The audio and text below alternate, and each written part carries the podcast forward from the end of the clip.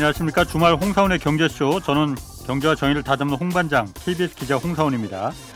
최근 미국의 고용과 물가, 소비 지표가 예상보다 강하게 나오면서 기준금리 더 올릴 수 있다 이런 전망도 나오고 있습니다. 그래서 미국 증시도 조정 압력을 좀 받고 있고요. 우리나라 증시는 1년 반 동안 이어진 기준금리 인상 행진이 어, 멈추면서 소폭 상승하는 모습이었는데 국내외 증시 움직임 오늘 좀 더 자세히 좀 살펴보겠습니다. 김영익 서강대 경제대학원 교수 나오셨습니다. 안녕하세요. 네, 안녕하십니까. 그리고 어, 경제쇼 플러스의 공식 질문 요정 그렇지만은 손대는 주식마다 떨어진다고 그래서 불만이 네, 이해할 수 없다는 소폭, 오윤혜 씨. 소폭 상승 저에게는 해당되지 않습니다. 네, 낙폭입니다. 아주 저는. 네.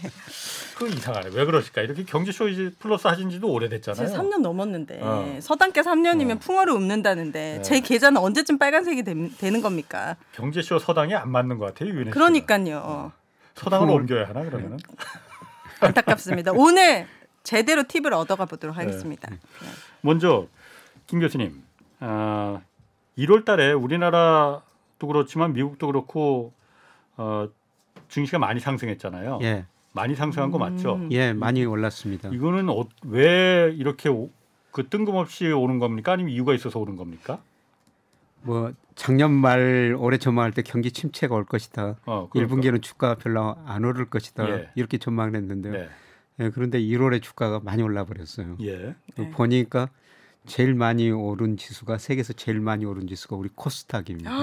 코스닥? 예. 그래요? 아. 어, 세계에서? 예. 1월 달에? 예. 그다음에 나스닥. 아. 그다음에 우리 코스피가 많이 올랐는데요. 네. 근데 세 지수가 공통적 특징이 뭔지 아세요? 작년에 제일 많이 떨어졌었습니다. 작년에요? 예. 작년에 우리 코스닥 지수가요. 아. 35% 떨어지면서 예. 전쟁했던 러시아 주가보다 더 떨어졌었어요. 아, 그랬어요. 네, 그렇게 많이 떨어졌죠. 네. 그래서 올해 전반적으로 세계 주가가 많이 올랐는데요. 작년에 많이 떨어졌던 우리 코스닥, 코스피 음. 이런 것들이 많이 올랐죠. 네. 경제는 나쁘지만은 현재는 나쁘지만 앞으로 경제가 좀 개선될 것이다. 어. 네, 그리고 돈에 조금 이동 조짐이 보이고 있는데요. 네. 네, 작년에 그 은행 금리가 5% 금리를 많이 주다 보니까 돈이 은행으로 많이 몰려들었어요. 그렇죠. 네. 근데 5% 금리가 최근에 그 3.5%그 이하로 떨어져 버렸거든요. 예. 그러니까 그동안 은행으로 많이 몰렸던 돈들이 금리가 떨어지니까 은행으로 최근에는 별로 안 들어가고 있습니다. 예. 네. 예, 그런 돈, 다시 그럼. 예, 그런 어. 돈이 단기 부동자금이라든가 특히 MMF 예, 아주 예. 단기 자금이거든요. 음. 예, 그게 작년 말에 비해서 거의 50조 원이나 증가해 버렸어요. 작년 말에 비해서요. 예. 어, 그래서 네. 150조에서 거의 200조까지 증가해 버렸거든요. 200조. 갈곳 모르고 단기적으로 헤매는 자금들이 예, 헤매던 어. 자금들이 예. 이제 일부가 주식시장으로 어, 들어오고 있고요. 음. 예. 그래서 이 돈들이 돈이라는 게 눈이 있거든요. 예. 수익률 높은 대로 이동하려고 지금 대기가 하고 있어요. 네. 그래서 주식시장으로 갈 것인가, 부동산 예. 시장으로 갈 것인가, 채권 시장으로 갈 것인가. 예. 이미 채권 시장으로는 예. 많이 갔었었습니다. 네. 작년 하반기부터 9월부터 채권 수익률이 꾸준히 떨어지다 보니까 채권 시장으로 많이 갔고요. 예. 그돈 일부가 서서 이거 주시장으로 오면서 주가 상승했던 것 같습니다. 교수님의 예측은 그럼 정확히 틀린 거 아닙니까? 작년에 경기 침체가 무섭게 온다. 제가 진짜 겁 많이 먹고. 어, 왜 웃으시죠? 아 그런데 제가 또 아, 너무 대놓고 아니 왜냐면 저는 교수님이 너무 신뢰하기 아, 때문에 아, 아, 뭔가 이제 오늘은 다른 팁을 경기 침체는 오는데 네. 제가 작년 말부터 올해는 주식으로 돈 버십시다. 네. 아 맞아요. 그 말씀하셨잖아요. 주식 투자 많이 하라고 그러셨고 네. 말씀드렸거든요. 음. 왜냐하면 주가라는 거는 경기 침체예요. 경기 침체보다는 현재 경기보다는 미래 경기를 반영하는 거예요. 아, 선반영 또. 네, 그래서 제가 음. 뭐 작년 말부터 말씀드렸던 건 올해 경기는 굉장히 어렵다. 맞아요. 네, 그런데 현재 경기가 어렵다는 이야기는 듣지 말고 네. 앞으로 경기를 미리서 예고해 주는 뭐 장단기 금리 차나 선행 지수 동향 음. 이런 걸 보자. 예. 예, 그리고 예, 작년 우리 주가가 많이 떨어져 버리니까요. 제가 명목 GDP 그다음에 유동성 그다음에 일평균 수출 금액 이런 거 가지고 주가를 평가하는데 네. 주가가 지나치게 저평가에 들었었어요. 그 그래서 경기는 나쁘지만은 음. 지나치게 저평가됐으니까 올해는 주식시장이 오를 것이다. 아 그럼 저도 오늘은 돈 벌 수 있겠네 올해는. 돈 벌 수 있을 버티면 되죠. 해봐야 하는 거죠 그걸 또. 이러니까 맨날 그러니까 그러는 거야. 네. 아니, 김 교수님 그런데 예. 1월 달에 주식 오른 거에 대해서는 예. 뭐 여러 가지 이유 뭐 있지만은 다른 거 다 떠나서 예. 그냥 이거는 워낙 작년에 많이 떨어졌기 음. 때문에 워낙 떨어졌기 때문에 오른 거다 이 얘기도 있거든요. 예. 그게 맞는 거 아니에요? 그렇죠. 작년에 많이 떨어졌기 때문에 예. 오르는 건데요. 네. 예, 그런데 제가 보니까 시장이라는 건 예. 어떤 때는 뭐 버블도 일으키고 역버블도 일으키지만 예. 상당히 똑똑하거든요. 아, 음. 예를 들어 가지고 삼성전자가 작년 4분기 영업이익이 4조 5천억 발표했다가 나중에 4조 3천억으로 좀 좀 줄였습니다만은 예. 그때 삼성전자 주가가 5만 2천 원이었는데요. 네. 33분기 만에 삼성전자 영업이익이 최저치를 기록했었습니다. 예. 네. 근데 삼성전자 주가가 5만 2천 원에서 6만 원이 넘어버렸거든요. 아 지금요. 예. 음. 그럼 그렇게 나쁘다고 그러는데 음. 왜 주가는 오르느냐? 오를까? 음. 예, 그렇게 주가는 음. 미래를 반영해 버린다는 겁니다. 음. 삼성전자 네. 영업이익이 네. 올해 1분기도 더 줄어들 텐데 내년에는 개선될 것이다. 음. 그러면 어제도 잠깐 말씀하셨지만은 경제쇼에서 어, 지금까지는 그러니까 미국도 그렇고 한국은 좀 경기 침체로 지금 들어가고 있는 예. 것 같은데 미국은 사실 아직까지는 그게 안 보이잖아요. 예, 예. 그런데 어제 분명히 다음 달부터 그리고 하반기로 갈수록 미국의 소비가 예, 굉장히 감소할 거니까 경기 침체가 눈에 드러나게 이제 보일 예. 거다라고 예. 얘기를 하시잖아요. 예. 그렇게 되면은 미국의 주식도 미국 주식 같은 경우에는 앞으로 내려가겠네요. 그러면은. 예. 근데 어, 우리 주가는 내려가요? 아, 우리 주가는 지금 아까 명목 어. GDP 이런 경제 변수에서 저평가형이 많이 떨어지다 보니까 예. 들어섰는데요. 미국 주가는 아직도 한 10% 정도 가대평가된 상태거든요. 아 과대평가. 예. 어. 그래서 예, 제가 뭐 음. 올해 그 주가가 내내 오른다는 거 아니고 예. 지금 주가 1월에 올랐다가 2월에 좀 왔다 갔다 제자리 걸음 네. 예. 거의 제자리 걸음 하고 있거든요. 예. 네. 예, 그런데 저는 뭐 3월에서 5월까지는 상당히 좀 괜찮은 장이 한번 있으리라고 보고 있어요. 음. 예, 그런데 하반기 들어가지고 미국 소비가 줄어들면서 미국 경제가 침체에 빠지면서 예. 10% 가대평가된 미국 주가가 떨어지면서 예. 우리 주가도 방향은 같거든요. 아마 같이 떨어지는 3분기에는 거고. 주가도 같이 네. 떨어질 수 있다. 예. 우리 우리나라요? 예, 네. 우리도 어. 떨어질 수가 있는데 네. 미국 주가만큼은 많이 안 떨어질 것이다. 왜냐하면 우리 주가는 저평가형에 들어섰기 때문입니다. 어. 우리 주식은 과소평가돼 있고 미국 주식은 과대평가돼 있는 거예요? 예, 그렇습니다. 그 대표적으로 어. 예, 장기적으로 모든 나라의 주가가 명목 GDP만큼 성장하거든요. 예. 이거 한 번만 다시 알려주시면 안 돼요? 명목 GDP는 음. 뭐죠? 뭐였죠? 아 교수님한테 물어보고 계속 아는 어. 모르겠는데 아는 척하게 너무 명목 뭐예요? 우리 경제가 올해 한국은행 이거 1.6% 성장할 것이다. 네. 뭐 최근에 이렇게 전망을 해놨는데요.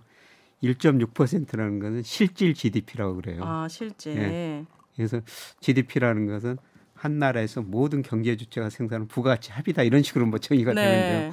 네. 명목 GDP는 실질 GDP에다가 물가 상승률을 더한 거예요. 어. 그러니까 주가라는 거는 우리가 경제 성장한 것에다가 물가가 더한 만큼 상승한 그 이상으로 주가가 올라요. 음. 네. 그러면 이 데이터가 조금 더 현실적으로 주식 어, 바, 방향이랑 비슷하겠네요. 그렇죠. 음. 장기적으로 보면은 주가가 여기를 따라갑니다. 어. 때로는 가대평가되고 때로는 가소평가될 수가 있지만요. 네, 감사합니다. 그런데 작년 말 기준으로 보니까 우리 주가는 이 명목 GDP 성장 추세에서 24%나 저평가됐어요. 음. 근데 미국 S&P 500 기준으로 보면은 한 13% 정도 미국 주가는 가대평가돼 있는 상태거든요. 네.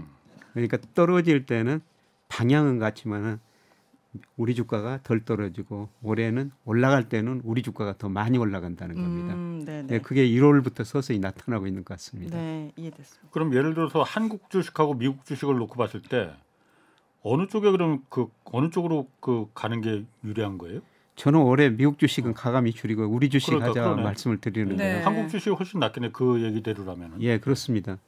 예, 그런데 아주 장기적으로 봐도 10년 주기로 미국 네. 주가가 좋다가 우리 주가가 좋다 이런 사이클이 반복되거든요. 네. 1980년에서 89년까지는 우리 주가가 정말 좋았었어요. 음, 그래서 네. 우리 코스피가 80년에서 89년까지 월 평균 2.0% 상승했습니다. 예. 월 평균 2.0이라는 거는 굉장히 높은 겁니다. 어, 계속 2%씩? 예. 어, 네. 미국은 그때 1.1% 상승했어요. S&P 배였네요, 500이 미국 우리가. 대표적인 주가 지수인데요. 네. 이때 우리 주가가 왜 많이 올랐냐면은 86년, 88년에 소위 3조 호황이라는 게 있었거든요. 음, 아. 예, 네. 전 세계적으로 미국이 유도해 가지고 저유가, 저금리, 저달러, 엔강세. 음. 그러니까 우리 수출이 크게 증가하면서요. 예. 우리 경제가 86년, 88년에 연평균 12%는 성장했습니다. 우와.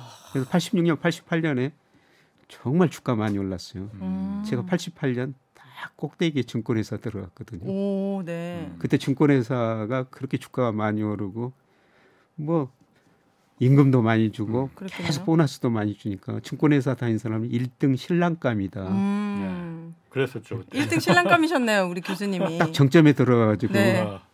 아, 떨어진 것만 봤습니다. 이 88 올림픽 그렇죠. 했던 88 그- 올림픽 그 무렵이었죠. 이게 다 뭉쳐가지고 더 시너지가 예, 났겠네요. 그때 정말 주가가 많이 올랐었어요. 네. 예, 그런데 이제 90년대에 들어가지고 우리 주가는 거품이 발생했다 붕괴되고 예. 미국 주가가 정말 많이 오르거든요. 이때. 예, 90년대 중반이면 미국에서 정보통신혁명이라고 있었어요. 소위가 IT 혁명이라고 그러죠. 음. 예, 그래서 이런 거로 모든 산업의 생산성이 증가해 버리니까 미국 기업들이 싸게 상품을 많이 생산해 버립니다. 네. 예, 그러니까 미국 경제가 성장률은 높고 물가는 낮았습니다. 음. 고성장 저물가를 동시에 달성한 거예요. 예. 일반적으로 경제 성장이 올라가면 수요가 늘으니까 물가도 올라가야 됩니다. 예. 네. 근데 미국이 높은 성장을 하면서 물가는 낮으니까 미국 사람들이 이걸 신경제다 혹은 골디락스 이코노미다. 음. 그러면서 나스닥 시장에 95년에서 2000년까지 엄청 거품이 발생하죠. 어, 네. 이때 미국 주가 우리 주가보다 훨씬 더 많이 오른 거예요. 음. 어. 그 다음에 2000년에 들어가지고 나스닥 시장이 거품이 붕괴되죠. 예. 그 미국 주가는 2000년에서 2009년까지요. 월평균 수익률이 마이너스 0.09%입니다. 네. 매월 주가가 떨어졌다는 거죠. 네. 근데 이때는 중국이란 나라가 2001년 세계 무역 기구에 가입하면서 그렇지. 굉장히 높은 성장을 해 버리니까 예. 우리는 중국 옆에 있다 보니까 예. 우리 경제도 잘된 득을 거예요. 받네. 음. 네. 네, 그래서 2009년까지는 우리 주가가 미국 주가보다 훨씬 더 많이 올랐죠. 네. 예, 그런데 지난 10년은 미국 경제가 좋았었어요. 그렇죠. 예, 그래서 지난 10년은 미국 주식이 우리 주식보다 훨씬 좋았습니다. 네. 예, 그래서 주식사 언제부터 시작하셨는지 모르겠습니다. 작년이요. 최근에 주식 투자 참여하신 분들은 네. 지난 10년 미국 주가가 오르는 것만 보고 맞아요. 미국 주식을 굉장히 많이 하셨거든요. 네. 예, 그런데 앞으로 10년은 아니라는 거죠. 자, 앞으로 10년이라는 건 뭐 작년부터 얘기하는 겁니까? 예, 작년부터 오, 이제 2030년 정도. 2030년까지는 미국 주가보다는 우리 국내. 주가가 더 많이 오를 거라는 겁니다. 네. 그만큼 미국 주가는 아직도 거품이 발생했고 음. 예, 꺼져야 된다는 거죠. 네. 그 10년 주기 그 사이클이 그 확실해요. 그냥 이렇게 대- 다 맞든가요? 예, 어. 맞습니다. 어. 예, 제가 이거를 심층 제가 계속 분석하고 있는데요. 예. 네. 예, 그러면은 뭐가 이런 걸 결정하는가? 어. 그거는 달러예요. 달러? 예. 네. 달러가 강세될 때는 미국 주가가 좋았고요. 어. 달러가 약세될 때는 우리 주가가 좋았습니다. 네. 어. 예. 근데 앞으로 10년은 달러가 약세라는 말씀이십니까? 예, 저는 그렇게 지금 보고 있거든요. 음. 이미 달러 가치가 예, 작년 달러 지수라고 그럽니다. 예, 그게 작년 뭐 10월 물에 114까지 갔다가요. 최근에 102까지 떨어졌다가 최근에 미국 뭐 고용 좋고 물가 좀 오르니까 104까지 약간 올랐거든요. 예. 네. 예, 그런데 저는 114에서 정점을 치고 예. 달러 가치가 장기적으로 하락 추세에 접어들었다. 음. 이유가 뭡니까? 날카로운 질문이십니다. 아니, 아, 겁나 소리 답하겠나? 아 죄송합니다. 어, 갑자기 궁금해지네.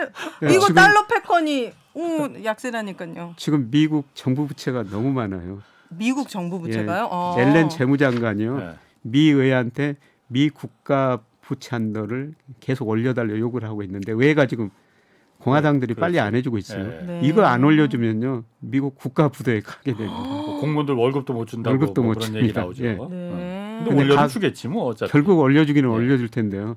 음. 아마 공화당이 버틸 때까지 버티고 예. 올려줄 겁니다. 예. 왜 버티는 건데요, 공화당은? 정부가 돈을 많이 쓰지 말자는 것이죠. 어. 예.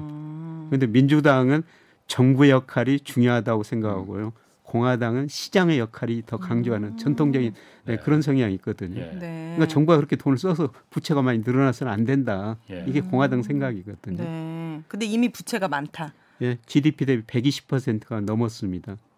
예, 많은 그 거죠. 그렇지. 그 일본도 그러면 부채가 많아서 엔저가 계속 가는 겁니까? 일본은 사실 심각한 나라죠. 200 200%가 아, 230%가 아, 넘습니다. 심각하네. 예. 음. 일본은 좀 예외로 좀더 다- 놔야 아, 될것 같아요. 일본은. 외적인 나라예요. 예외적. 그 아까 저 제가 명목 GDP 설명을 했습니다만은 네. 명목 GDP가 감소하는 나라는요. 제가 세계에서 본 적이 없어요. 네. 예. 근데 일본은 유일하게 일본이 95년하고 지금 거의 비슷한 수준입니다. 어, 우리나라는 부채가 몇 프로 정도 되는 겁니까? 국가 부채? 네. 60% 우리나라는 정도? 아직 50% 약간 밑돌고 있어요. 네. 우리나라는 가계 기업 부채가 많고요. 음. 정부는 세계에서 제일 양호한 나라 중에 하나입니다. 오, 양호한 편이군요. 네. 우리나라 그러니까 어려 경제가 어려우면 누군가는 빚을 줘야 될 거 아니에요. 예. 아, 근데 우린 개인이 우리는 우리 한국은 이제 가게가. 개인이 다 맞아. 알아서 도생해라 했고 네. 미국은 달러 풀어가지고 유럽은 국가가 대신 그 빚을 져주겠다. 예, 맞습니다. 음. 예. 슬프네요, 갑자기 확 슬퍼지네. 그리고 미국의 그 정부 부채도 높고요. 예, 그다음에 대순 부채가 한 17조 달러 네. 되거든요. 대순 부채는 뭐예요? 예, 미국이 해에다 빚진 거예요. 해외에다가 예. 아. 예, 미국이 해에다가 예. 뭐 직접 투자했고 금융자산 투자도 했지 않습니까? 해외 부채요. 예, 그다음에 우리 국민연금도 지금 우리 개인들도 미국 주식 채권 많이 사고 있지 않습니까? 예. 네. 그런 차이거든요. 예. 네. 예, 그런데 이거를 어떻게 견디고 있냐면 작년에 그 바이든 대통령이 우리나라 가지고 어디 먼저 간지 아세요? 우리나라 현대라고 들었던 것 같은데. 삼성 먼저 갔습니다. 평택. 정확하게 어. 들었네요. 예. 나갈 때 현대 갔어요. 아, 네. 그리고 미국 가서도 SK 통화했거든요. 네. 바이든 대통령이 왜 우리 기업인하고 그렇게 접촉해 가겠습니까? 투자라고. 투자 좀 해달라. 네. 그 돈이 계속 미국으로 들어야지 음. 순부채 17조 달러를 견딜 수가 있는 거예요. 아. 그리고 우리 저 국민연금, 우리 네. 개인들 미국 주식 많이 사지 않습니까? 네. 그 돈들이 미국으로 계속 들어가지고 17조 달러 부채를 견딜 수가 있는 겁니다. 음. 그런데 이 돈들이 네. 어느 날 좀 덜 들어가면 네. 달러 가치가 많이 떨어질 수가 있다는 겁니다. 음. 근데 최근에 그 네. 돈이라는 게 정말 똑똑한데요. 네. 최근에 그 세계 주식형 펀드 보니까 미국으로는 돈이 거의 안 들어가고 있어요. 아. 이게 어디로 갑니까? 유럽으로 좀 가고 유럽. 있고요.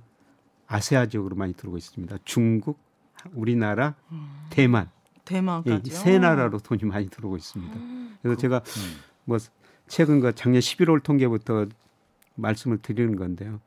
뭐 세달 가지고 10년을 전망할 수는 그러니까. 없죠. 네. 예, 그런데 이 세 달 움직임이 저는 앞으로 10년을 예고해 주는 것이다. 어. 그럼 앞으로 10년간은 미국 경제는 어, 그렇게 타오르지 않는다. 예, 그렇습니다. 어, 아세안, 유럽 이쪽 경제가 타오른다. 예, 특히 아세안, 예. 아시아 경제가 타오를 거라는 겁니다. 어, 음. 그래서 그 돈들이 이쪽으로 몰리고 있는 거다라고. 예, 예, 그렇습니다. 네. 그래서 우리 주식 투자도 예. 그동안 미국을 많이 하셨다면 그렇죠. 미국 비중 좀 줄이고 네. 뭐 우리나라 주식이라든지 예. 음. 중국이라든지 베트남이라든지 인도라든지 인도네시아 예. 예, 음. 10년 동안에 이렇게 비중을 조절하셔야 된다는 겁니다. 음, 좋은 팁이네요. 음. 네네. 그 주식 같은 경우에 그 한국하고 일단 미국하고 비교해 보면은 미국 가게는 주식 비중이 굉장히 높죠. 예, 사실 한국도 주식 많이 한다고 하지만은 미국 미국은 물론 직접 투자도 하는 분들도 많지만은 뭐 연금이나 이런 예, 연금 투자하는 비용이. 워- 워낙 많아서 예. 어느 정도나 많은 거예요? 예, 미국 가계 금융자산 중에서 주식 비중이 2021년 말에 54%였어요. 가계 아. 자산 중에서 네, 오, 54%. 부동산, 동산 다 포함해서 아니 부동산 빼고 금융자산 빼고. 아, 중에서 금융자산 중에서. 중에. 이제 우리가 금융자산이 있으면 네. 은행에다 맡기고 채권 사고 보험에다 들고 주식 네. 사고 그러거든요. 예. 네. 예, 미국은 54%까지 늘어났습니다. 네. 어. 근데 이제 작년에는 50%까지 떨어졌거든요. 예. 네. 근데 장기 평균이 43%예요. 예. 음. 미국 가계 금융 자산 중에서 주식 비중이 평균이 43%라는 거죠. 네. 그래서 50%까지 떨어졌지만은 아직도 너무 많다는 겁니다. 어 그래 네. 이게 많은 겁니까? 그 우리나라는 주식 비중이 어느 정도 되는데요? 우리나라는 네. 통합 개미 운동 뭐 그때 네. 주시장 정말 많이 늘어났잖아요. 참여하셨습니까? 그때 2021년에 23%였어요.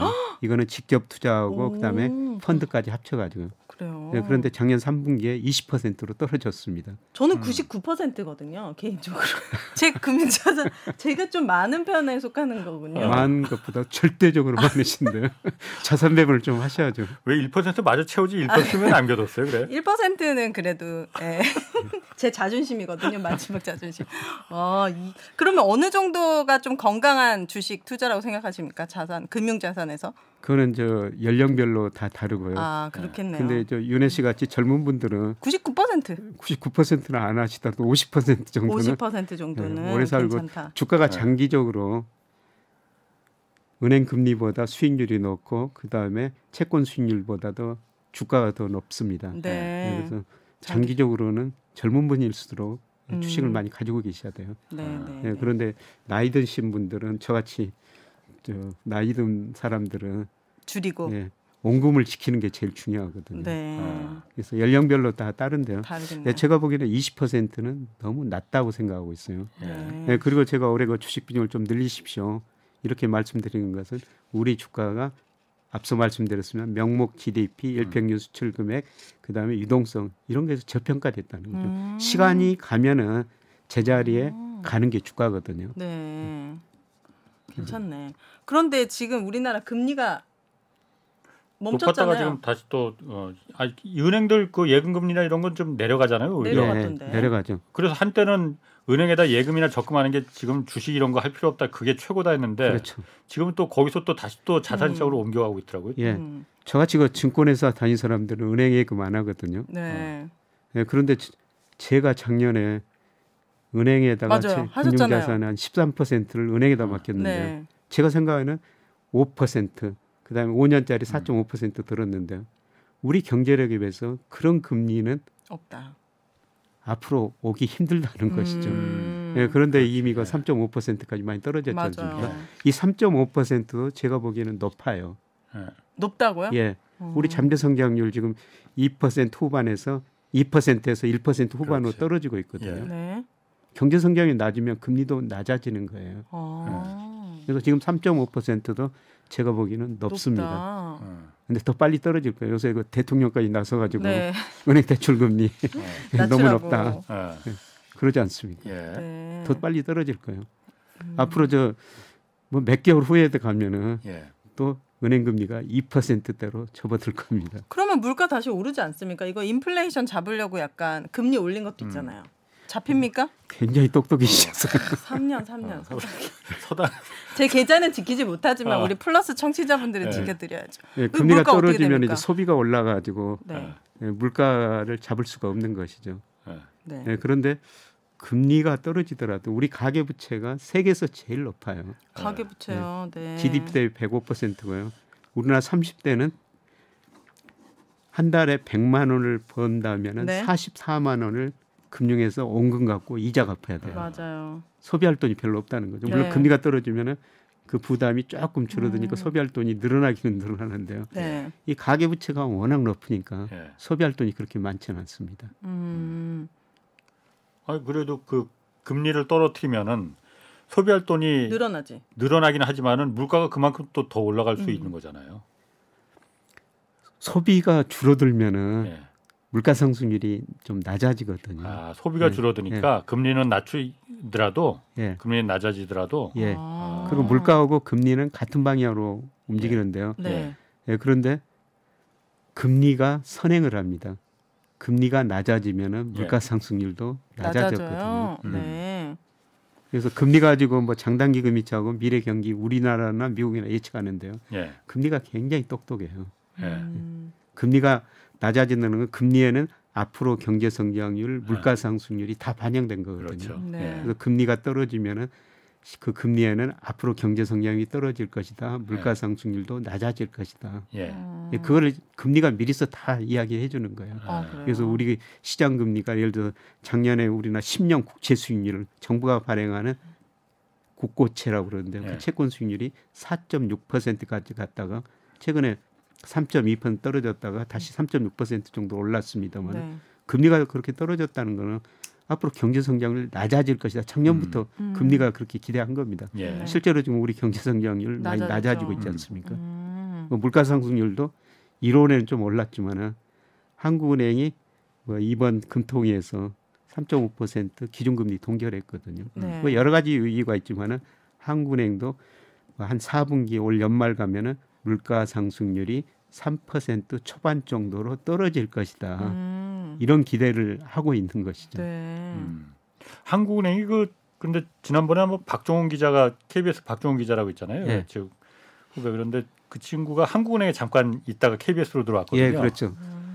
그런데 한국은행이 잘 못 맞춘다고 그러던데 원래 굉장히 보수적으로 그러니까 좀 희망 섞인 걸 많이 아무래도 그 전망할 수밖에 없기 때문에 맞추는 적이 별로 없다고 또 얘기는 하더라고요. 사실 물가 상승을 경제 성장을 예측하기가 정말 힘들죠. 예. 네. 예, 그런데 제가 한국은행 2008년부터 매년 연초 혹은 연말에 음. 경제 성장이나 물가 상승을 전망했던 거 보면요. 예. 특히 경제 성장률은 예상했던 것보다 계속 실제가 더 낮아요. 낮은 경우가 훨씬 더 많습니다. 음, 아무래도 좀 더 장밋빛으로 볼 수밖에 없다 이거죠. 아. 그런데 한국은행이 그게 중요한데요. 한국은행이 경제 성장을 물가 상승을 예상하고 거기에 맞게 통화 정책을 펼치거든요. 예. 네. 근데 일본 중앙은행이 90년대 딱 그랬어요. 거품이 네. 붕괴되는데 경제 성장률 예상 실제보다 높게 전망하고 거기에 예. 맞게 통화 정책을 펼치다 보니까 결국은 뒷북지는 통화 정책을 해가지고 일본 경제가 장기 디플레 빠졌다. 예. 네. 네, 그 정도인데 우리는 뭐 그 정도는 아니더라도 네. 2008년 글로벌 금융위기 이후로 보니까 한국은행 전망치가 실제치가 실제치가 더 낮은 경우가 훨씬 더 많습니다. 어, 실제치가 더 낮더라. 예. 어.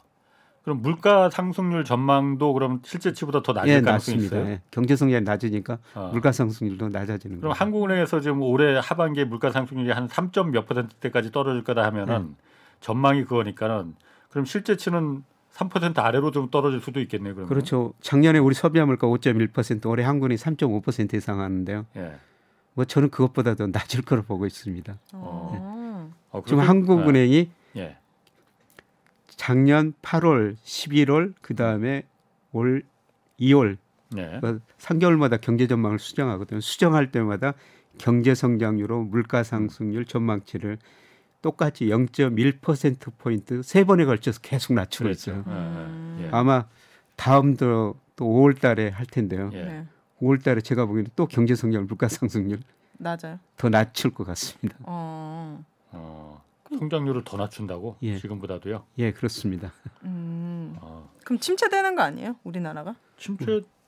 침체군요. 예. 예. 이미 침체에 들어갔다고 봐야 예, 되는 거예요. 작년 그 네. 4분기 우리 경제 성장률이 전분기 대비 마이너스 0.3%였거든요. 사, 장, 작년 4분기에. 사분기에. 예, 예. 근데 올 1분기도 뭐 음.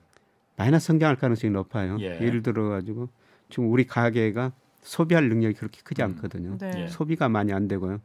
예, 기업들이 대기업들이 돈을 엄청 가지고 있습니다. 어, 투자를? 해요. 예. 음. 작년 말 현재 한국은행 자금순환표 보니까 우리 기업들이 가지고 있는 현금성 자산이 940조 원이나 됩니다. 아. 그렇게 돈을 많이 가지고 있다는 거는 투자를 안 하고 있다는 거죠. 음. 예, 가장 중요한 게 수출이에요.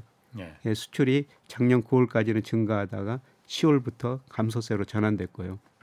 올 1월 달에는 수출이 전년 동월 대비 한 16% 정도 감소하고 있어요. 네. 그러니까 GDP를 구성하는 소비 별로 안 좋지 투자 감소하지 수출이 감소하니까 네. 뭐 우리 경제가 사실상 침체에 침체가 빠진 거죠. 어, 빠졌다. 그럼 침체에서 그, 그 침체를 좀 벗어나려면은 어, 그 기업들이 갖고 있는 그 현금성 자산을 네. 어떻게든 좀 끄집어낼 수 있게 그래서 그 투자로 돌릴 수 있게끔 하는 방법이 그게 바로 정책이잖아요. 그렇죠. 정책이잖아요. 네. 그래서 지금 정부에서도 그래서 뭐 법인세 깎아줄 테니까 네. 그거 좀 써라. 예, 이제 그런 당근을 이제 꺼내든 거잖아요. 예. 어, 어떻게 해야지 그게 좀 그 기업들이 네. 그 돈을 900 몇십 조를 음. 꺼낼 수 있다고 보십니까? 어떤 정책이 있어야만이? 정책으로는 해결될 수 있는 문제가 아닙니다. 어. 기업들이 미래에 대한 기대를 희망을 가지고 있어야 되거든요. 예. 음. 근데 저는 최근에 정말 놀라운 게 한국은행에서 기업 경기 실수화 지수를 발표하거든요. 예. 뭐라, 뭐 어떤 거 실사? 기업 경기 실수화 지수. 어. 한국은행에서 가게한테도 소비 심리를 발- 작성해서 네. 물어봐 가지고요. 네. 경기가 좋아질 거 아니냐 나빠질 거 네. 아니냐 심리 지수를 발표하는데요. 네. 기업한테도 좋냐 나쁘냐 물어보거든요. 예.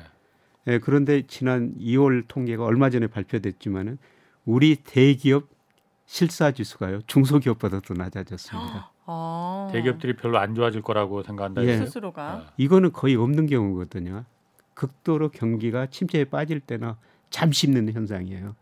어. 그리고- 대기업들이 예, 어. 대기업 기업 경기 실사 지수가 예.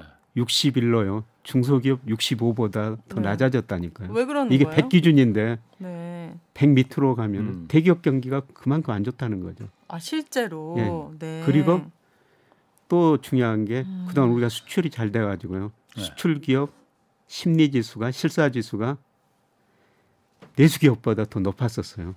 근데 2월 통계 보니까요. 음. 수출 기업 내수 기업보다 수출 기업 예, 심리 지수, 실사 지수가 더 낮아져 버렸습니다. 수출 기업들이 더 안 좋을 거라고 생각하는 그렇죠. 거죠, 그만큼. 지금 세계 경제 안 좋고 수출이 나쁘다는 거예요. 어. 이거는 과거에서 평균적으로 볼 수 없는 일들이 나타나고 있거든요. 그만큼 대기업 심리가 악화되니까 네. 기업들이 투자를 안 하고 있는 거죠.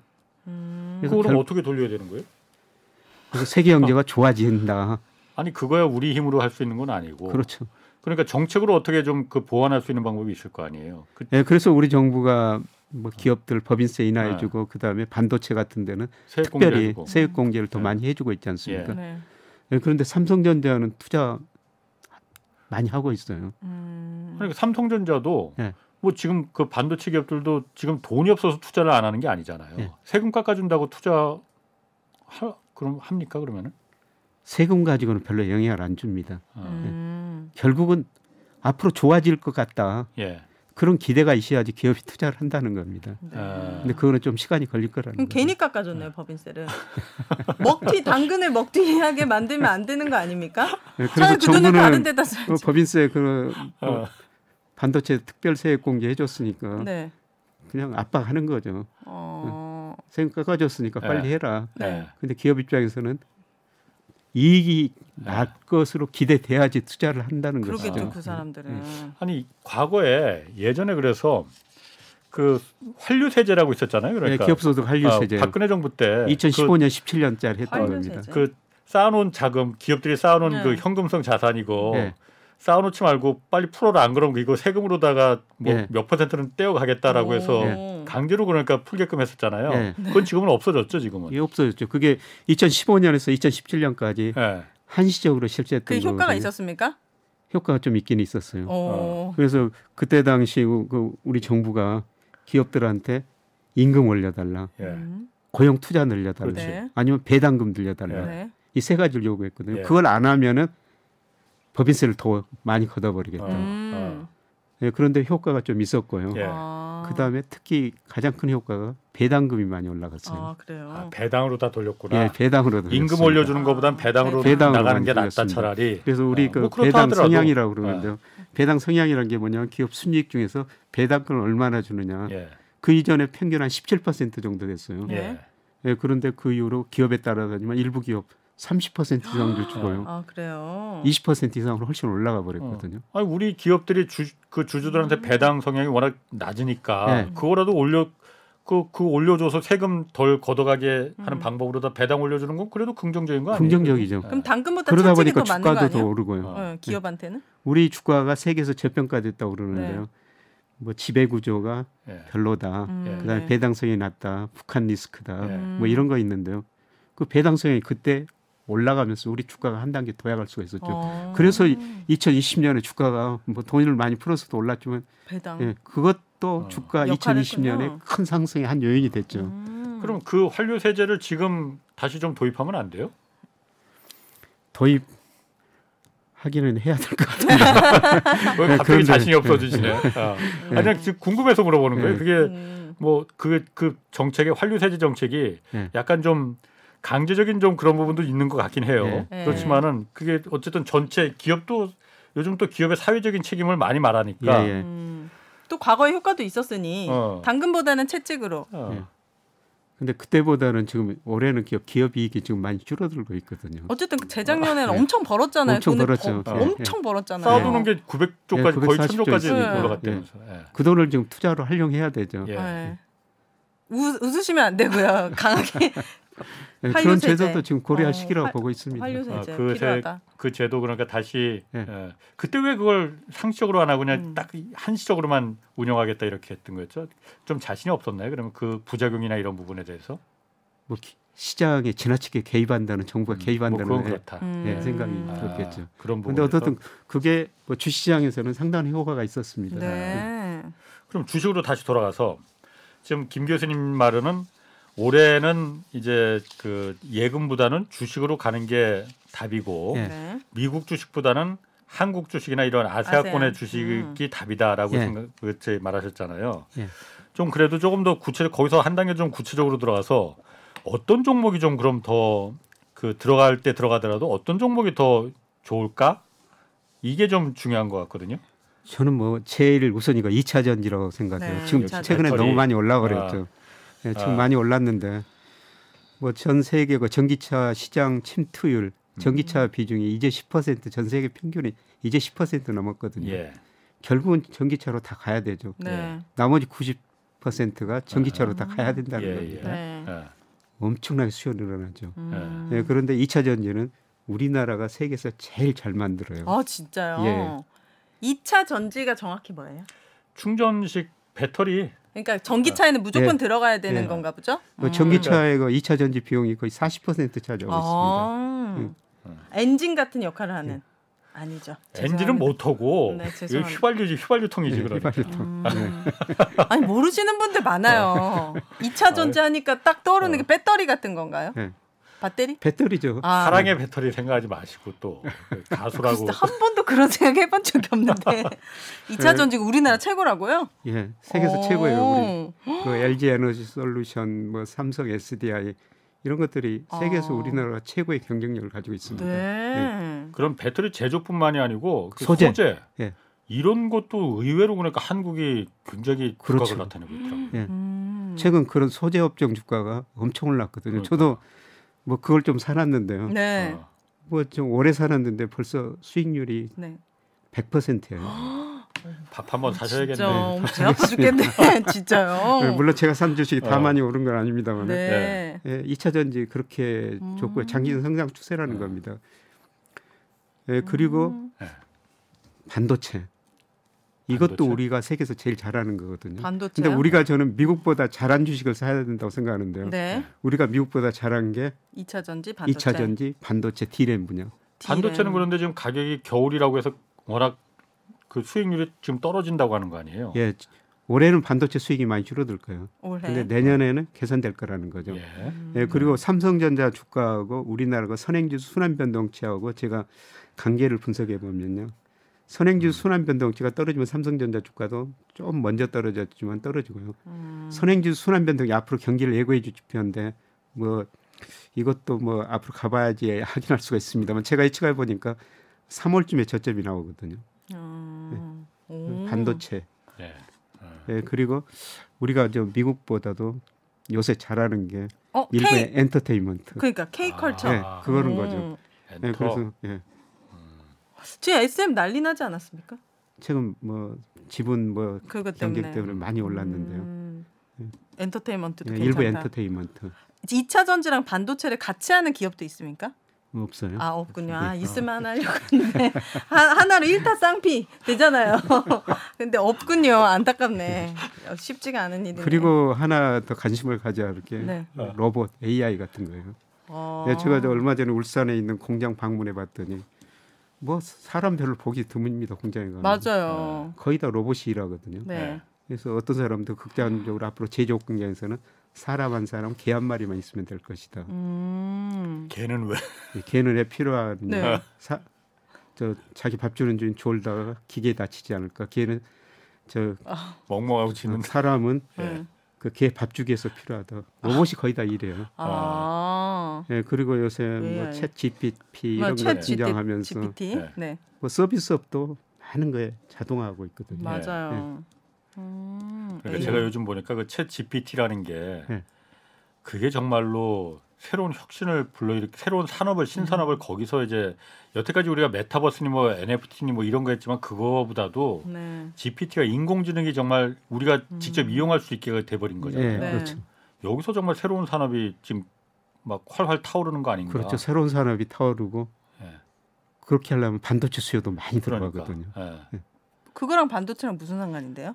그거 하려면은 그게 아 엄청나게- AI에 네, 서버 저장 센터가 지금보다 훨씬 더 많이 네. 그리고 고급 반도체가 들어가야겠지 그러니까. 그걸 우리나라에서 만듭니까? 아니 그러니까 우리나라는 메모리지만은 네. 그러니까 그 인공지능 반도체는 우리나라가 만드는 건 아니라고 해요. 음. 엔비디아나 뭐 이런 미국 업체들이 다 만드는데 네. 우리나라도 메모리도 어쨌든 거기서 굉장히 많이 음, 필요할 거 아니에요. 필요하니까. 기존의 메모리보다 훨씬 더 성능 좋은 음. 인공지능에 그 적합한 메모리를 음. 많이 수요가 늘어날 거다. 네. 그래서 로봇 같은 것도 장기적으로 성장 산업이죠. 음. 네. 네, 그리고 우리 저 인구 고령화 정말 심각하게 진행되고 있지 않습니까? 네. 앞으로 저 나이 들어가지고 좀 노보다고 놀게 될 겁니다. 네, 음. 맞아요. 지금도 그러잖아요. 네. 그래서 이런 산업 중심으로 음. 그럼 주식 투자할 때 그 지금 시점에서 참고하면 참고해야 되는 그 지표 같은 거 있잖아요. 예. 아까 뭐 달러도 얘기하셨고 예. 뭐가 좀 그좀 봐야 됩니까? 일반 이- 개인들이 장단기 금리 차를 맞아, 보시면 됩니다. 장단기. 예, 차. 장단기 금리 차가 앞으로 경기를 예고해 아, 주는 건데. 예. 장단기 근데. 최근에 긍정적인 신호가 나오고 있어요. 예. 장단기 금차 역전되면 경기 침체가 온다고 그랬는데요. 예. 우리 장단기 금차는 10년하고 1년 금리 차이거든요. 전국 예. 곳곳에. 예. 예, 그런데 최근에 1년짜리가 10년짜리보다도 높아졌었는데요. 작년 12월부터. 원래는 그러니까 장기 10년짜리가 더 더 높아야, 높아야 되는데. 되죠. 어, 예, 그런데 최근 며칠 보니까 이게 정상화되고 있어요. 다시 다시 10년짜리가 예. 1년짜리보다 높아지고 있거든요. 어, 그럼 그건 미래 어떤 시점에서 이제 경기가 좋아질 서서히 거다. 좋아질 것이다. 예. 예, 주가는 선행하니까. 예. 예, 그리고 선행 지수요. 선행 지수. 예. 어떤 선행 지수? 예. OECD에서 선행 지수를 한국 거 발표하고요. 예. 예, 그다음에 우리 통계청에서 선행지 순환 변동량을 발표하거든요. 2021년 5월이 OECD 선행지수 한국 선행지수가 정점이었고요. 우리는 통계청 거는 6월이 정점이었어요. 예. 선행지수가 꺾이면요 주식 투자 안 하시는 게 좋습니다. 네. 음. 예. 근데 정점이었다면서요. 그게 2021년 5월, 6월 정점을 치고 우리 코스피도 3,300 갔던 게 2,135까지 떨어진 거죠. 이제 예. 다시 오를. 그게 이제 언제 오를 것인가. 음. 근데 제가 예측해 보니까 3월이 저점이 나오는데요. 아 그래요? 이번 예, 3월. 제 모델에 네. 예. 모델 있으신가 예, 봐요. 모델이 네. 있는데 3월에 저점 나오는데 네. 예, 계속 모델이 틀릴 수도 있고 네. 아직은 좀 자신감을 많이 없지만 잃으셨죠. 예. 그럼 3월 이후에 하면 되겠네요. 주가는 선행합니다 조금. 그래서 주가가 지금 올라버린 거예요. 아. 지금 현재 경제 지표는 다 나쁘다 고 그러죠. 네. 예, 그런데 주가는 올랐거든요. 음. 예, 그만큼 예, 장단기 금리차, 선행지수 예, 이런 것 보니까 네. 미래가 좀 좋아질 것이다. 이런 네. 신호들이 나오니까 주가가 미리서 오르는 거죠. 그럼 미리 계속 올랐다면 그럼 다시 또 떨어질 일이 남은 겁니까? 아니죠? 이게 선반영이 이미 됐다고 하니까 아마 미국 주가가 하반기 들어가서 좀 떨어질 거예요. 그러면서 우리 주가도 뭐 3분기에는 좀 떨어질 텐데 3분기에 예, 그렇다고 뭐 2,200 밑으로 이렇게 떨어질 가능성은 낮고요. 없다. 이제 저점 고점이 서서히 서서히 앞으로 높아지는 국면. 어, 그래서 저점 99% 고점이. 주식 가지고 계시다고 그러는데 네. 어떻게 하면 계속 가지고 계시라는 아, 겁니다. 근데 차별화는 정말 심화될 거예요. 2020 작년부터 제가 계속 가지고 있거든요. 한 주도 안 팔았습니다. 근데 어떤 네. 종목인지 모르겠는데 차별화는 심화될 겁니다. 아 차별화 아니 종목에 따라서. 올해도 그렇지 않습니까? 아, 올해도 주가 지수는 10% 올랐는데 네. 아까 2차 전지 100% 오른 것도 있고 놀랍게도 제가 2차 전지도 갖고 있거든요. 그래요? 아, 여기서 개인 상담을 하지 마시고. 아 그러니까 아, 네. 그 정도로 있다. 어쨌든 갖고 있 3분기에 떨어질 수 있지만 예. 2200 밑으로까지 내려가는 예, 거 어려울 것이다. 건, 예, 예. 음. 이제 계속 저점 고점이 높아지는 국면이 전개될 겁니다. 어. 주식은 그렇고 요즘 채권에도 일반 개인들 원래 채권을 하면은 이게 기관 투자자들이 맞아요. 원래 예. 그 이 놀이였잖아요. 예. 근데 개인들도 요즘은 그렇게 채권에 대해서 많이 관심을 갖더라고요. 예. 네. 그 채권은 어떻습니까 그러면은? 뭐 작년 9월 이후로부터 방송에 나와가지고 계속 윤혜 씨한테 채권 어. 투자 좀 하시라고 어. 말씀을 드렸는데 안 고려도 하셨죠? 전단 100원도 네. 예, 일단 그때 좀 채권 사셨으면 한 채권은. 10% 정도 올랐는데요. 예. 작년에 예. 비해서요. 예, 어. 채권 가격이요. 네. 금리가 떨어지니까.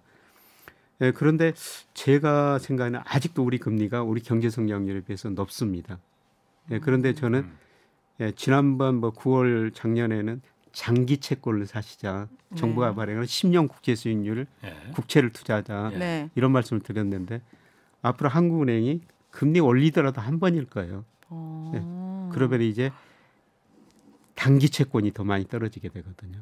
떨어진다고요, 예. 단기가? 네. 수익률이 수익률이. 아, 네. 그러면 지금은 뭐 10년짜리보다도 3년짜리 채권을 더 사시는 게 좋을 것 같습니다. 어, 이게 김영익 교수님 때문에 채권 투자가 시작된 것 같아요. 진짜? 그 채권을 거의 맨날 말씀하시니까 어. 그죠? 아, 역할을 진짜 크게 하셨어요. 안정적이면서 예, 수익이 채권. 투자를 꼭 하셔야 됩니다. 어. 우리가 저 국채를 사면요. 우리가 가장 중요한 게 젊은 분이고 나이 드신 분이고 원금을 지켜야 되거든요. 예. 음. 그래야 어, 투자할 돈이 안정적이지. 국채는. 네. 예, 근데 국채는 만기가 되면은 예. 원금도 나오고 이자도 나와요. 예. 어. 원금은 최소한 그때도 지켜야죠. 왜 이렇게 사기가 싫지? 채권 사면은 수익률이 좀 아무래도 굉장히 지루해요. 어, 그렇지. 지루하죠, 네. 수익률이 거의 변동이 없고요. 네. 주식하시는 분들은 채권 못 하십니다. 네, 네, 제 성향에는 안 맞아요. 1%로 그럼 그 채권 하시면 되겠네. 아니 저 어. 우리 가계 자산 중에서 채권 비중이 실제로 2%밖에 안 됩니다. 어. 그죠? 잘 없죠. 너무 낮아요. 아 그럼 네. 국채 말고 예. 회사채도 있잖아요. 예. 회사채는 어떻습니까? 그건 아무래도 회사채도- 조금 더그좀 좀 있어요? 위험성이 좀 있는 거 아니에요? 위험성이 있죠. 예. 예, 그런데 회사채는 적극적으로 투자하는 시기는 아닌 것 같아요. 올해 경제가 나빠지니까요. 예. 아마 그 신용 평가 회사들이 회사채 발행 회사 회사 신용 등급을 주거든요. 네. 예. 근데 예. 경제가 나빠지니까 신용 등급을 계속 낮추고 있어요. 예. 음. 예. 근데 어떤 회사가 AA 마이너스였다. 그러면은 뭐 수익률이 뭐4% 안팎인데 근데 이 회사 신용 등급을 떨어뜨리면요. 네. 그 수익률이 갑자기 올라가 버릴 수가 있어요. 뭐 채권 10% 가격이 막. 급락해 버릴 수가 예. 있죠. 어. 예, 그러니까 지금 채권 회사채 네. 투자하는 거는 조금 위험하기는 하는데요. 위험하네. 그러니까 제가 그 부분을 좀 이해를 못 하겠어요. 이해를 못 한다기보다도 그러니까 신용 등급이 떨어지면은 예. 수익률이 그러니까 금리가 5%였던 게 한 10% 이렇게 올라간 거잖아요. 예. 그러면 그 회사채 가격 자체는 떨어지는 거란 말이에요. 예. 그러니까 그런 면에서 이걸 갖다가 지금 사면은 오히려 떨어질 것 같- 회사 그 회사채 가격이 떨어지니까 예. 시세 차익을 못 본다. 예. 그래서 여기는 아니다라고 하지만은 예. 그 대신 나중에 계속 갖고 있으면 만기 때 예. 5% 이자를 주던 게 10%를 주니까 아닙니다. 그 아니에요? 5% 그때 살 때 네. 아 그때 살 그때 때 아 그렇지 그때 이자로 결정이 처음에 되거든요. 살 때 약정한 그 이자로 받으니까 예, 그렇습니다. 아 어. 변하는 게 예, 아니니까 편하게. 그래서 그러니까 지금은 회사채가 좀 위험하다. 예. 어. 그래서 아, 그냥 그 주식 99% 그죠? 하셔 그냥 예. 줘보지 마시고. 네, 회사채는 안 하는 걸로. 이 부동산도 궁금합니다. 어. 예, 저는 저 부동산 가격은 거품이 이제 붕괴되는 국면에 초기, 초기. 예, 중기 접근해 가고 있다고 생각하고 있거든요. 네. 그래서 우리나라 저 집값은 작년 6월이 고점이었어요. KB 국민은행 기준으로. 네. 예. 예, 지금 8개월째 떨어지고 있거든요. 예. 근데 역사적으로 보면은 부동산 가격이 8개월 떨어지고 추세가 그친 적은 없습니다. 음. 근데 나라에서 어쨌든 금리 더 낮춰라고 했잖아요. 그러면서 부동산을 좀 잡으려고 하는 거그 아닙니까? 대출 규제는 거의 다 풀어. 다주택자들에 대한 대출 규제도 다 예, 풀었잖아요, 좀 많이 지금. 풀었죠. 네. 어. 그런데 정부가 정책으로 부동산 가격 추세는 바꿀 수가 없어요. 아. 예를 들어 지난 정부에서 20번 넘게 규제를 냈는데 올랐고 네. 이번 정부에서 계속 규제 안 하고 있지 않습니까? 예. 네. 그리고 요새 이제 논쟁이 되는 게 앞에 저 금리가 떨어진다. 금리가 떨어지면 집값이 올라간다. 네. 뭐 이렇게 주장하신 분들도 많이 나올 거예요. 네. 근데 작년 제가 3월달 한 일간 신문에서 저를 뭐 대세 하락론자, 어떤 분을 대세 상승론자 이렇게 비교를 해놨더라고요. 네. 근데 집값이 일단 떨어졌죠. 네. 근데 요새 금리가 떨어지니까 그 신문에서 다시 전화가 왔어요. 어. 다시 한번 논쟁 한번 해보자. 음. 금리가 떨어지는데 어. 네. 집값이 오른다고 주장하는 사람들이 많이 나타나고 있다. 네. 그렇지. 예.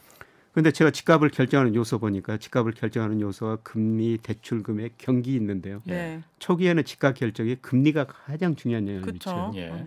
예, 그런데 시간이 갈수록 경기가 더 경기. 중요한. 아, 어. 사고 팔아야 돼서 그런가? 빨리? 경기가 나빠지면은 소득이 그렇지. 안 돈이 늘어나죠. 있어야지 집을 사지. 일자리가 예. 안 늘어나죠. 네. 돈이 있어야지 집을 살 거 아닙니까? 네. 살 돈이 없어진다는 거죠. 줄어든다는 거죠. 예. 음. 예, 그래서 소득이 더 중요한 영향을 미치거든요. 어. 그래서 일반적으로 우리가 금리가 떨어지면 집값 오른다.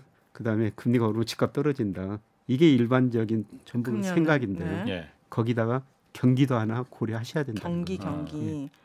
그러면 코로나 시기에는 경기가 좋았습니까? 경기가 안 좋았는데 엄청 올랐잖아요. 그때는 이제 거품이 그렇지. 발생한 거죠. 돈을 많이 풀어가지고. 어. 아니 그러니까 거, 거품이라 하더라도 거품이 너무 많아 이거는. 어, 거품이라 하더라도 경기가 그때도 말씀하신 대로 안 좋았는데 안 좋았잖아요. 어, 금리도 금리가 물론 낮으니까 집, 그 네. 집값이 오를 만한 상황은 됐는데 네. 경기가 안 좋았는데 그래서 소득들도 자영업자들 많이 어려웠고 네. 네. 맞아. 어, 취업도 잘 안 됐고 네. 그러면은 소, 돈이 없으니 집 살 돈이 없었어야 되는데 어쨌든 그때는 집값이 또 많이 올라갔잖아요. 윤혜 그 씨가 이전에 지금 벌어둔 그죠? 소득이 있었죠. 어? 그 이전에 벌어둔 소득. 이전에 벌어둔 네. 소득 아. 그리고 저 어. 미래가 낙관적으로 보니까 예. 저 우리 레버리지. 네, 레버리지 영끌 같은 어. 그러니까 이게 사회적 전념이라고 그러는데요. 예. 아. 네, 그렇게 집값이 오르니까 뭐 일부 애널리스트들 부동산 애널리스트 집값 오른다. 예. 뭐 오르는 것 보고 언론도 계속 오른다고 어. 음. 네, 보도하고 사회적 예. 분위기가 한쪽으로 기운 거죠. 음. 어. 지금도 분위기는 언론에서 자꾸 띄우는 분위기인데 이제 집값 바닥 쳤다. 어. 이제 오를 일이 있으니까는 이때 후회하지 마라. 이런 뭐 그렇게까지 직접적으로 말하진 않지만은 예. 네. 뉘앙스는 그런 뉘앙스인데. 네. 아마 그게 일부 견해일 것 같고요. 예. 네. 음, 지금은 타이밍이 아니다. 예, 집을 뭐, 산다면. 예, 이미 좀 많이 떨어졌지만은 예. 예를 들어서 저 한 달 전인가요? 국토교통부 장관이 한 신문하고 인터뷰하면서 예. 집값 3, 40% 떨어져야 된다. 아, 그 초기엔 그랬었죠. 예, 작년에. 장관이. 예. 요새는 그런 이야기 좀 안 하고 있습니다만. 네. 지금 사실 그, 그 말하고는 정책 나오는 거는 반대지 그러니까. 예. 집값이 올랐으니까 이제 연착륙을 시켜야 된다는 거죠. 근데 예. 자산 가격은 늘 말씀드리지만 연착륙이라는 게 없다는 거죠. 올라갈 때는 펀더멘털 가대평가하고 떨어질 때는 가수평가한다는 겁니다. 예. 네. 예, 그런데 대표적으로 그 PIR이라고 그러는데 네. 소득에 비해서 집값이 음. 얼마나 높은가. 예. 예, 서울 중간가구 기준으로 하면요. 2021년에 19배였어요. 음. 그러니까 2021년 말에 서울 중간가구 소득을 가진 분들이 중간에 있는 집을 사기 네. 위해서는 19년 동안 와, 한 푼도 안한 쓰고 푼도 안 네. 쓰고 저축해야 네. 된다는 거죠. 예. 근데 그게 작년 9월 말 보니까 17.7배로 떨어졌어요. 음. 그런데 2008년 이후로 장기 평균 12배입니다. 어. 지금도 과거 평균에 비해서 음. 훨씬 높다는 거죠. 과거 평균은 몇 배였는데요? 12배. 과거가 12배. 아. 예. 그러면은 음. 그게 낮아지기 위해서는 부모에 있는 소득이 증가하든지 음, 네. 집값이 떨어져야 된다는 거죠. 네. 물론 소득이 좀 증가하기는 할 거예요. 예. 근데 우리 경기가 나쁘니까 소득 많이 안 늘어날 겁니다. 음. 결국은 집값이 더 떨어져야 된다는 집값이 겁니다. 어쨌든 소득은 그렇 경기는 안 좋아서 소득은 안 좋다 하더라도 기준금리지 이제 거의 동결 어제도 말씀하셨고 음. 이제 동결 수준에 들어갔으니까 예. 이 부분은 그래도 부동산 시장을 반전시킬 수 있는 그 동의는 되지 그 별로 그렇게 영향 못 미쳐요 금리가 저는 하락폭을 좀 축소시킬 것이다. 그냥 숙소시키는 정도로 예, 예, 그 정도라고 어. 생각하고요. 어, 그러니까 주가가 저평가돼서 제가 오른다고 말씀을 드렸는데 네. 부동산 가격은 지금과 아까 소득에 비해서 물가에 비해서도 너무 많이 올랐고요. 예. 예, 그다음에 월세 지수 가지고 장기 부동산 시장 집값 적정 수준을 평가하는데요. 그거로 평가해도 아직도 집값이 한 20% 정도 가대평가돼 있어요. 어. 이게 해소돼야 된다는 겁니다. 네. 알겠습니다. 아 오늘 아주 그냥 윤혜 씨 99% 성공하길 바라고 여러분의 투자도 장밋빛이길 바랍니다. 두 분 고맙습니다. 김영익 서강대 경제대학원 교수 그리고 오윤혜 씨였습니다. 자 홍사원의 경제쇼 플러스 오늘 여기서 마치겠습니다. 고맙습니다.